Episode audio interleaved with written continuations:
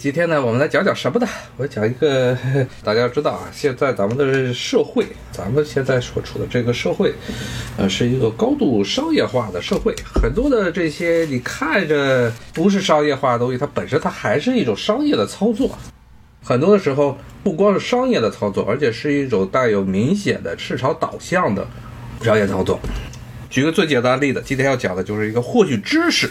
老觉得啊，这获取知识，学而不思则殆，思而不学则罔。然后呢，这些说什么要人要一直啊获取各种各样的知识，获取啊原来说都是书本上的，现在还有互联网上的，要不断的去学习，要活到老学到老啊。到现在就有一个很重要的问题，就是你学的这些东西是知识吗？你学的东西是真的能让你提高自己对世界的认知能力的？或者至少是学习一门技能的啊知识吧，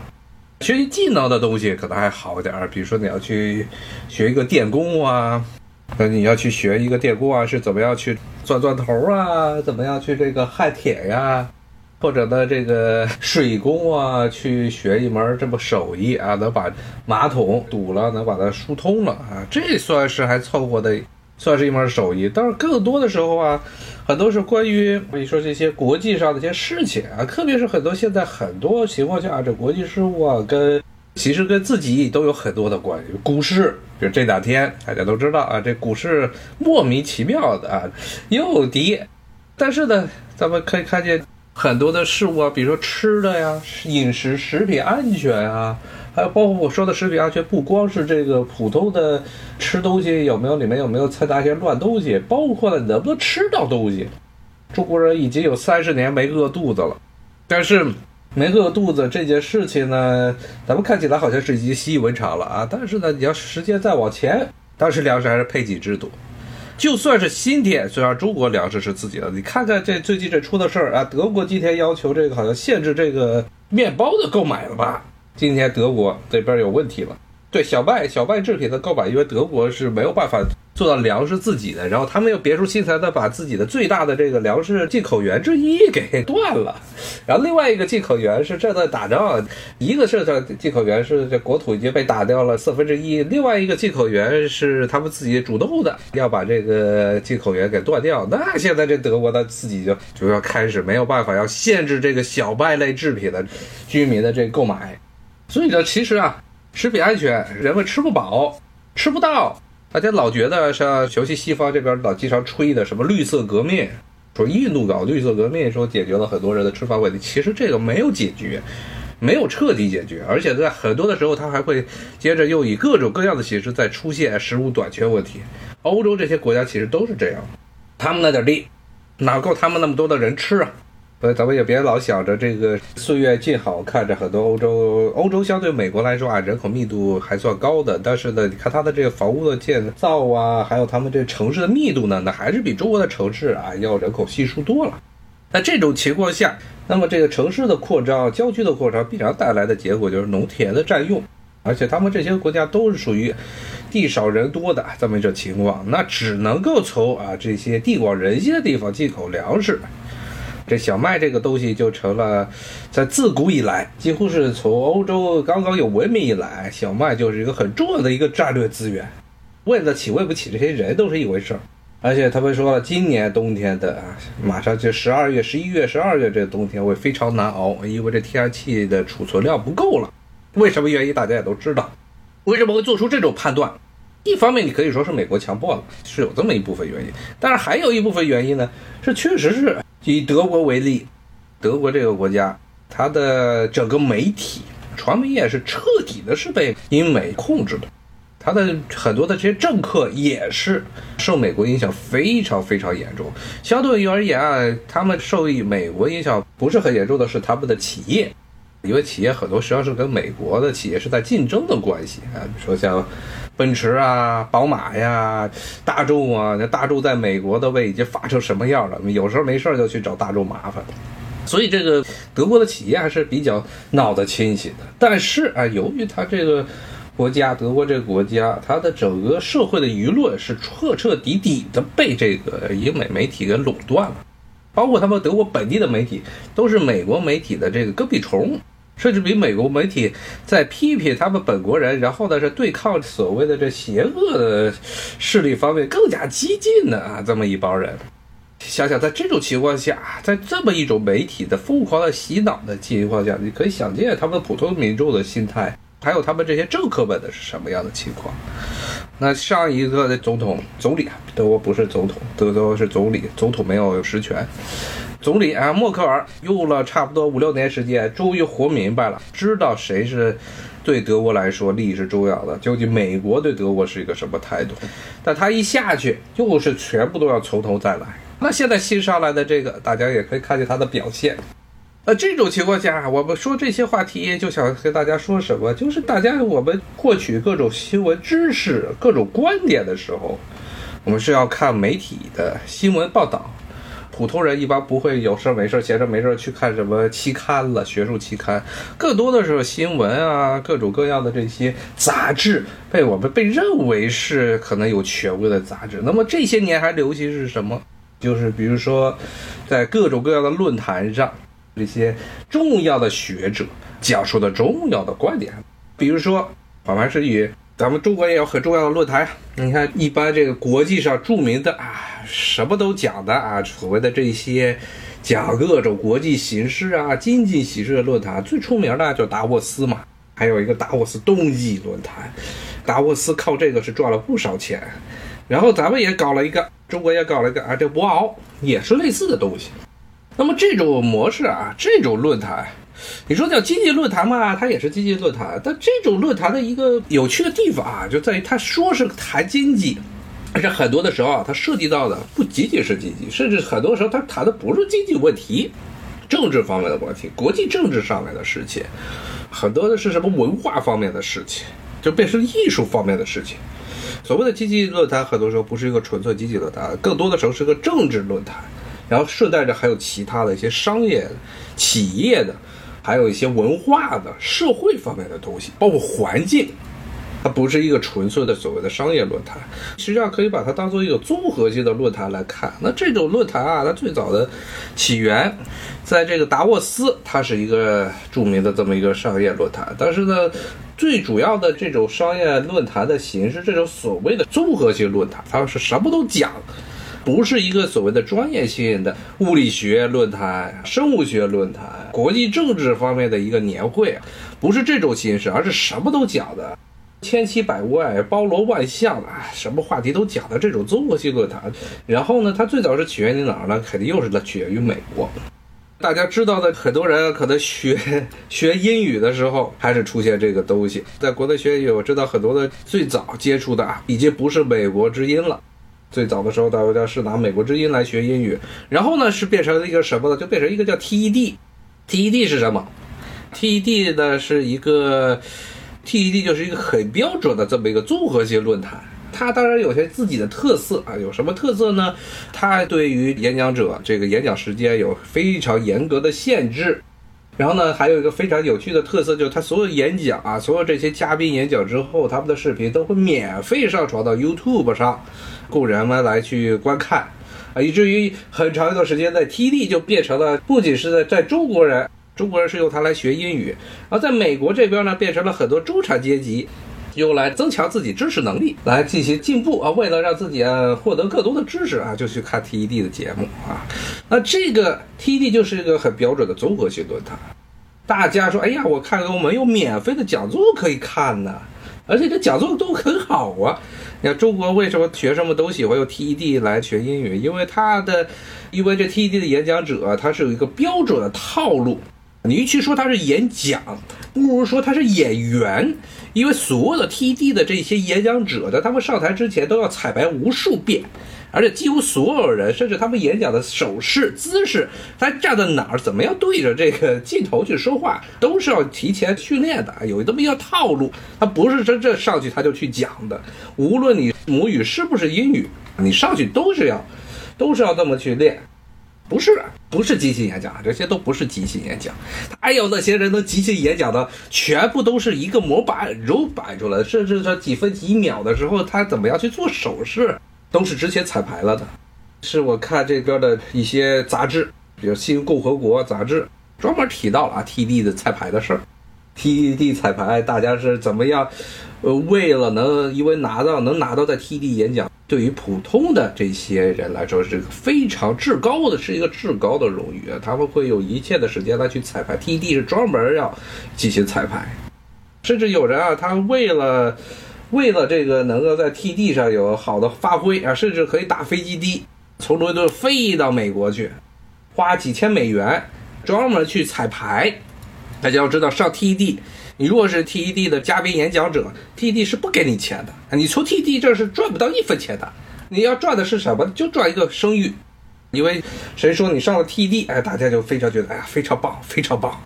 那这种形式啊，你可以从某种角度来说啊，它其实带有了很强的表演性质啊。那整个这个舞台的大摄、灯光，你这个表演者、这个演员应该怎么讲？怎么在十几分钟内把这都讲完？你要不断的彩排的啊，它不是真正的意义上的一个学术论坛。为什么会出现这么一个有趣的东西？这个在于 TED 它的本质是什么？刚才说了啊，中国人是由它来学英语，美国人是由它来获取知识。但是呢，这就存在着一个很大的问题：这知识是真正的是像大学那样，像很多大学那样，就是要给你传授知识的地方吗？TED 不是为传授知识而把这些视频放在这些网站上的，它要传播的是一种观点，传播的是这种观点可以是一种商业上的商业模板，一个商业创新。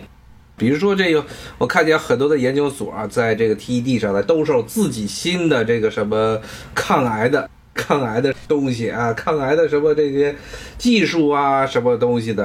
啊。那在这种情况下呢，刚才说到啊，我们觉得可能是他获取的知识，但很大程度上，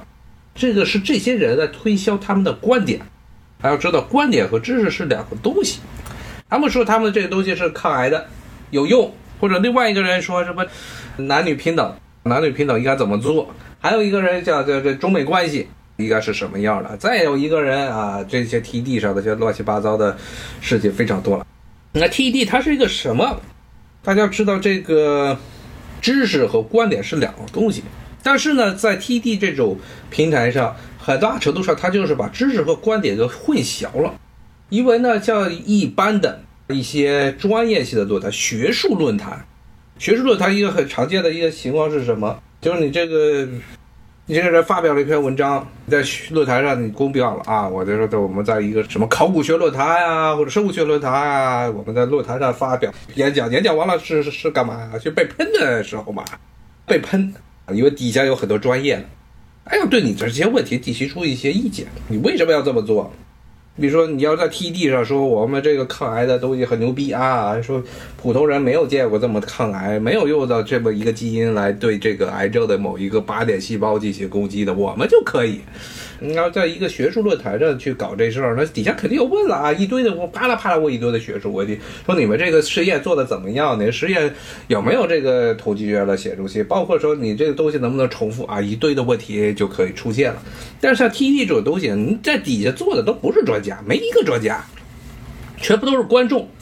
而且这些观众，大家在电视上看啊，这些观众啊，都是看着很普通的观众。很普通的观众，他们既普通又不普通。说他普通是什么？他们不是专家，他们在这些发言之后能干的事情什么？就是鼓掌，而且是非常热烈的鼓掌。那他们又不普通，为什么说他们又不普通呢？因为这些人的身价，估计随便挑出一个这个观众的身价，都比那些专家，所谓的专业论坛的专家要要有钱的多啊？为什么呢？你参加一个 TED 的现场的演讲，作为台下观众。你的需要有什么样的资格？这个资格不是来自于你的学历，不是来自于你的社会背景，啊，从间接的来自于你的社会背景，而来自于你有多少钱。因为 TED 的门票是五千美元起价，五千美元起，这个东西啊，你去参加这么一场这个所谓的论坛，作为一个普通的的底下就只会鼓掌的观众，你要交的钱至少五千美元。五千美元是相当于美国一个中产家庭啊，比较富裕的华盛顿这边的富裕的中产家庭啊，可能一个月的收入，一个月月的收入可能还要多一些。对于那些普通的美国其他的城市的这些家庭来说，那钱就更多了。你有这钱，你去听人家讲几个你可能一知半解的知识，故事，然后呢去给他们鼓掌，觉得这个钱花五千美元是花在这上面值呢，还是去把这个钱花在别的地方？你拿去到股市中去炒一炒，或者呢去买点其他的东西，哪一个更值得？甚至去多看几场演唱会，一场演唱会的价钱也不有，不止一场演唱会了，两三场演唱会，四五场演唱会都到不了五千美元。所以呢，这些观众，你说他普通吗？他不普通，他们都是有钱人，有钱人才能在 TED 的现场当观众。所以呢，大家不要把这个 TED 想作一个啊，向大家普通公众来无偿的传授知识的这么一个场合，它有带有很强烈的这个商业性。它的商业性就表现在两点，一个。就是在于它不是一个专业论坛，而是一个综合性论坛，所以不存在着这种所谓的学术辩论、学术批判这么一个情况。不存在这么一个情况呢，你所传递的这些知识，你所传递的这些观念，并不意味着你的这些知识和观念是正确的，或者适宜于现在的情况。但是呢，由于它 TED 这种模式特别强调的这个演讲者的这么一种明星范儿。那这种情况下呢，很多时候他们这种观点就被大家自然而然的接受了。他是来捧这些演讲者的，他其实说白了，他就是一个舞台捧这些演讲者。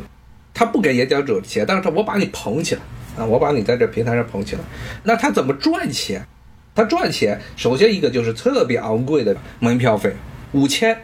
五千美元，五千美元的门票费，而且这是叫做他们的最低档，叫先锋 Vanguard。你稍微再往上一点叫 Patron，Patron 的话，它的价钱就更贵了啊，然后差不多一万多，好几万的，上十万的都有。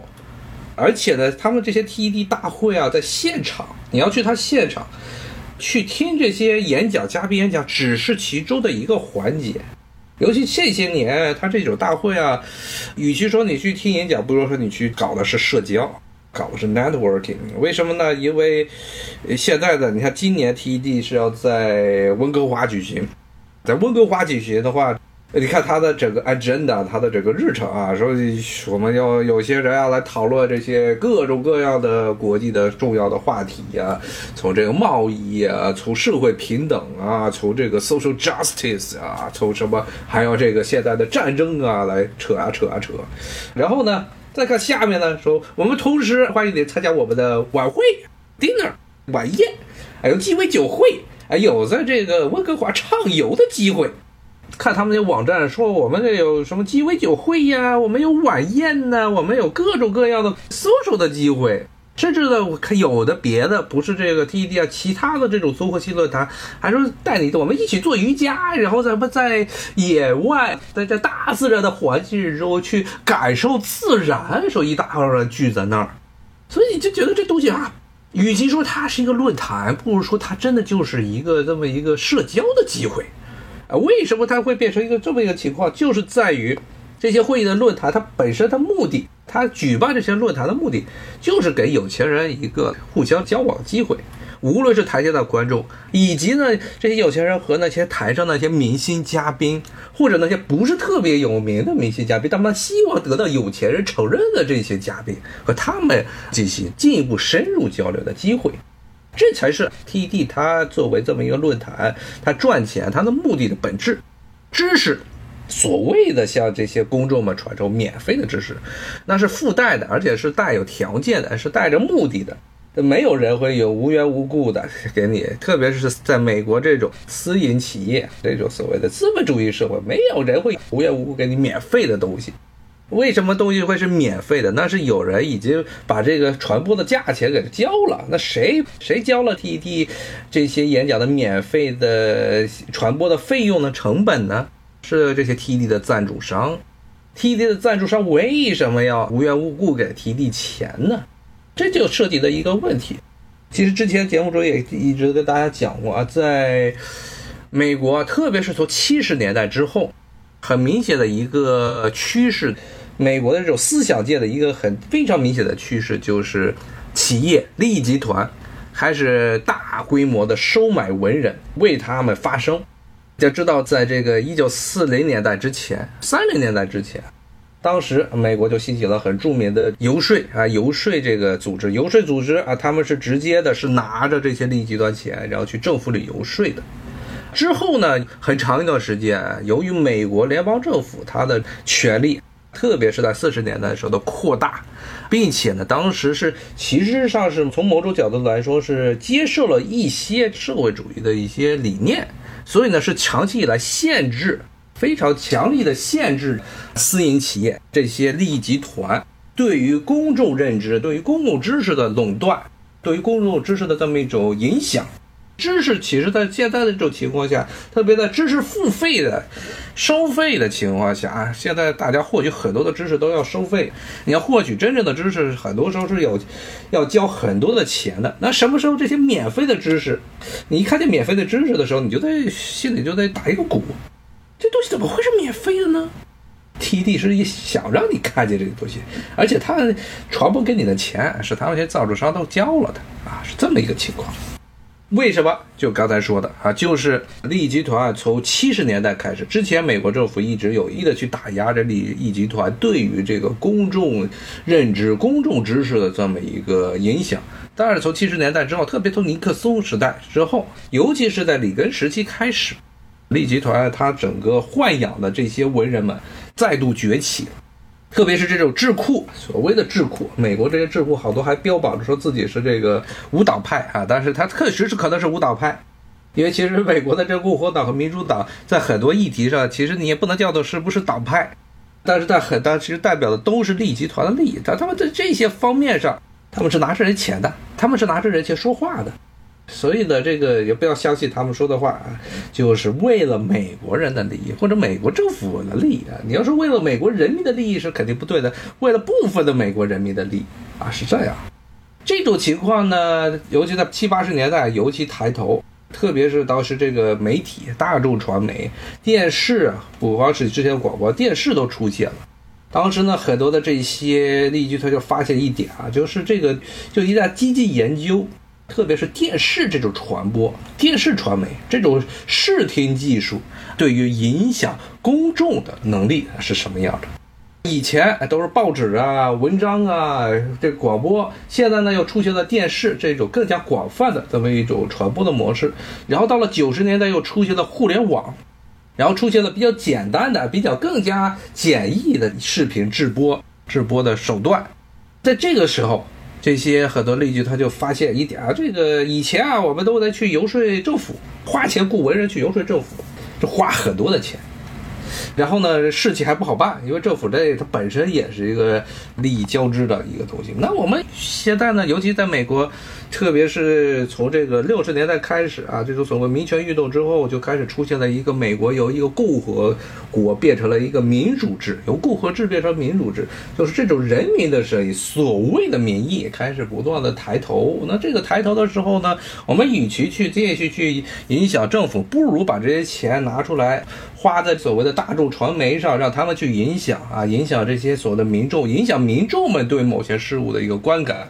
所以正是这个原因，像 TD 这样的、这样的所谓的免费的思想论坛，在九十年代开始不断的出现。TD 最早是八十年代搞的，他的沃尔曼，他搞的时候最早他的 TD 是什么？就技术、娱乐与数字，是这么一个东西。这个东西的本质呢，还是一个专业性论坛，因为他当时强调的是新的技术的出现，怎么样去更有效的去结合这些多媒体，结合娱乐来做这么一个专业论坛。但慢慢的就变成一个综合性论坛。听友说，这个民主和共和还真不是一个东西，民主和共和不一定不是一个东西。你看，罗马，古罗马在它成为一个帝国之前，变成一个皇帝统治的国家之前，它是一个共和国。它不是民主制，为什么呢？因为罗马可以投票的正经正正经经的罗马的公民，他无法影响这个国家的核心大事。他决定的罗马这个共和国，比如说去哪儿打北边的高卢人呀，或者什么日耳曼人呐、条顿人啊，这是谁来决定呢？是元老院来决定。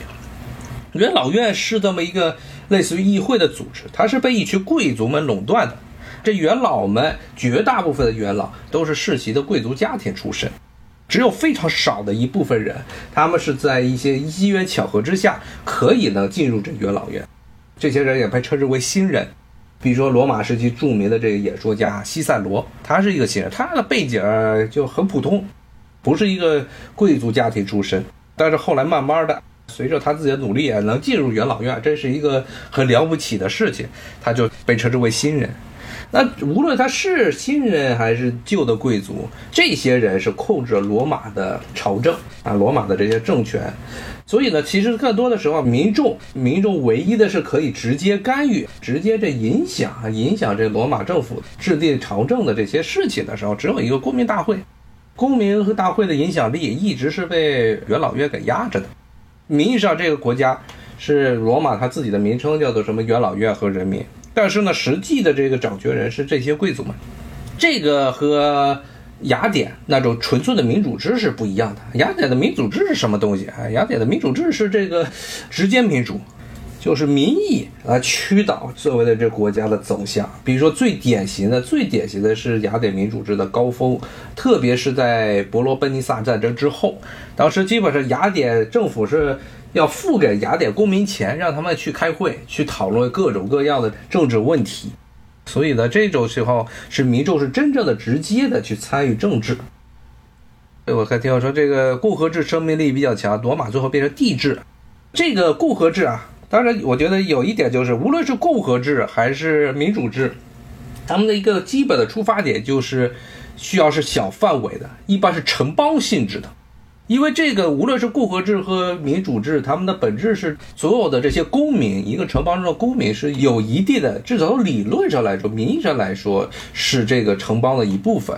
就按照柏拉图他的共和国或者叫共和国中的说法，人是城邦的动物，政治的动物，城邦的动物，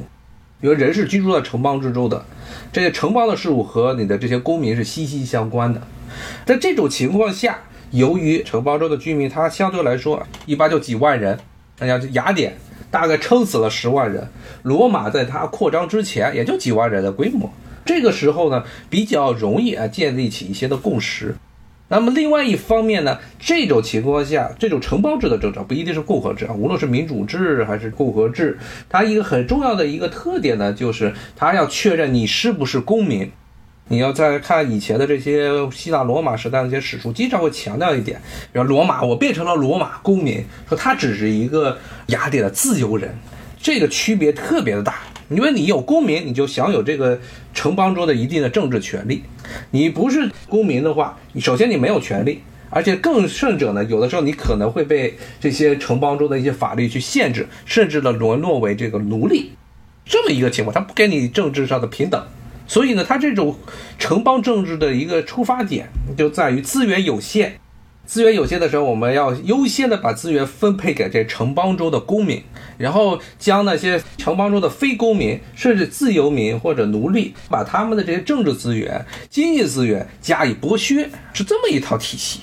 因为资源的不够，我们要分大饼，我们哪些人要得到这个大饼的大部分，哪些人得到少部分。那就这个时候，以城邦制衍生出来这种共和啊，共和体制就发挥了它的作用。所以，罗马无论希腊的那些城邦，还是罗马帝国，一直以来都是一个什么制度啊？是一个这么一个奴隶制。奴隶制的原因就是，他要区分敌我、敌人，或者是那些下界的人去当奴隶。因为他们是有城邦制啊，小国寡民，所以他们要严格的区分等级制度，要严格区分公民与自由民与奴隶之间的政治权利，要区分哪些人是剥削阶级，哪些人是被剥削阶级。所以他这套体制的根本是来自于这儿。那这种情况下，在当罗马是一个城邦的时候还比较好办，但它扩张成一个帝国之后，这利益的划分就变得非常的复杂了。既有这个罗马本身的公民，他们这分赃不均产生的一系列的问题，以及后来公民大会和元老院最后闹翻了。还有就是被征服地区的人，呃，由于数目过于庞大。爆发了很多的这一系列的这个起义，像三次奴隶大起义，然后之后呢，罗马各个城邦啊，它内部统治下的各个城邦内部和这罗马之间也爆发了很多的矛盾。最后在这种情况下，你必须要有一个以前的这种趋于小国寡民时代啊建立的这套城邦共和制以及无法的维持一个帝国。最后呢，大家给的解决是什么？然后罗马的真正为什么罗马霸权的缔造者罗马的军队出面啊来解决这个事情？所以最后罗马就变成一个帝国，变成一个帝制。啊，我们再回到 T D 的问题，我们再回到 T D，这个稍微有点跑偏了啊。所以呢，刚才说的，那当时在九十年代的时候啊，所以 TD 在九十年代的时候的转型，它是八四年吧，八四年的时候，TD 第一届是在加州举行的。但是很快到了九十年的时候，它就不再是一个纯粹讨论当时硅谷的新技术怎么样与和电影啊、电视啊、艺术来结合、娱乐来结合的一些事情，而牵扯到很多更广泛的一些政治议题、经济议题，而且邀请的嘉宾以前是邀请什么，比如苹果的创始人啊，什么乔布斯啊这些人，你说都还是技术类的大佬。到九十年代的时候，好多邀请的什么艺术家、明星、政客啊，好像那个时候，克林顿当时还是总统的克林顿都是参加了 TED 啊，当做嘉宾去演讲啊。那么到了二零零零年代的时候，这种趋势更加明显，还有一些技术类的，比如说硅谷的一些企业，硅谷的一些企业创新企业的那些创始人去演讲，但很多的时候是一些社会活动家。跟你谈论女权问题，包括一些各种各样的政治势力都可以上到这个 TED 的舞台上。所以呢，它这个东西已经不是一个像他们创始人初衷那样所想象的一个技术类论坛、技术和娱乐相结合论坛了，而变成一个综合性论坛。而且呢，它在这个演化过程之中呢，就明显的就体会到了一点，就是要让这个论坛有名儿，就必须得炒大佬。无论你是什么类型的人，只要是你在媒体上曝光率最高的这些人，把那些明星请过来，来把 TED 这个牌子给打亮、打响。那另一方面呢，打亮、打响之后呢，把这些人请过来之后，就形成了一个明星效应，然后让这些追星的人。愿意为了和他们心目中这些政界的明星啊，这些所谓经济区界的明星、商界的明星合影、聊天、建立人际关系，然后呢，为了给到他们这么一个机会，那就要把这个那门票费收得高高的，会最后导成一个什么结果？就是 TED 最后就形成了这么一套模式，不给这些演讲者任何钱。但是呢，由于它的常年的经营，它已经形成了这么一个论坛的品牌啊，一个非常有名的这么一个品牌。所以呢，所有的想在这个平台上来兜售自己的观点、兜售自己的理念，很多人，当然这些是背景，他们的背后可能都是有些利益集团利益的。这些人，他们非常希望能通过 TD 这个平台，因为它是免费向公众们播出他们这些节目的。这么一个平台，所以他们都争先恐后的想上这个 TED 平台，来争取这个媒体的曝光度，在公众面前的曝光度。同时，另一方面呢，TED 又特别的希望能够通过邀请一些所谓的明星、明星政客啊、明星演员来这上面做演讲，来个吸引更多的这些所谓的高端的观众去到现场去这些人打赏。做一个火箭，做一个大楼，其实就这样啊。所以把这个门票钱定的高高的。啊，另外一方面呢，大家要知道这一类的论坛，这一类的综合性论坛和普通的学术论坛有个很大的不同点，不同点在哪儿呢？它的这个你邀请的嘉宾，这完全是 TD 的组织方啊、主办方自己来决定，他来决定我邀请谁，我不邀请谁，他整个程序是一个黑箱。外界是不知道的，它不是一个经过一个学术论坛的时候，那些学术论坛可能有些专家他们自己讨论啊，完全是个自 TD 内部的解决的问题。那这就带来很多的操作。最基本的一个操作呢，就是 TD 的赞助商啊，怎么样赞助点钱，得找一些适合于 TD 赞助商的利益的这些演讲者啊，是这么样。所以呢，TD 也通过这个方面呢，从赞助商那捞很多的钱。他通过这种演讲者的明星效应啊，从观众这捞一堆的钱，然后他自己呢，当这些人在这演讲之后，他自己还做视频，他不光是做视频，他要出书，他要出这个培训课程，通过这些书啊、培训课程，他再捞一笔钱，所以是这么样一样。实际上说白了，他就是一个演出演出组织方。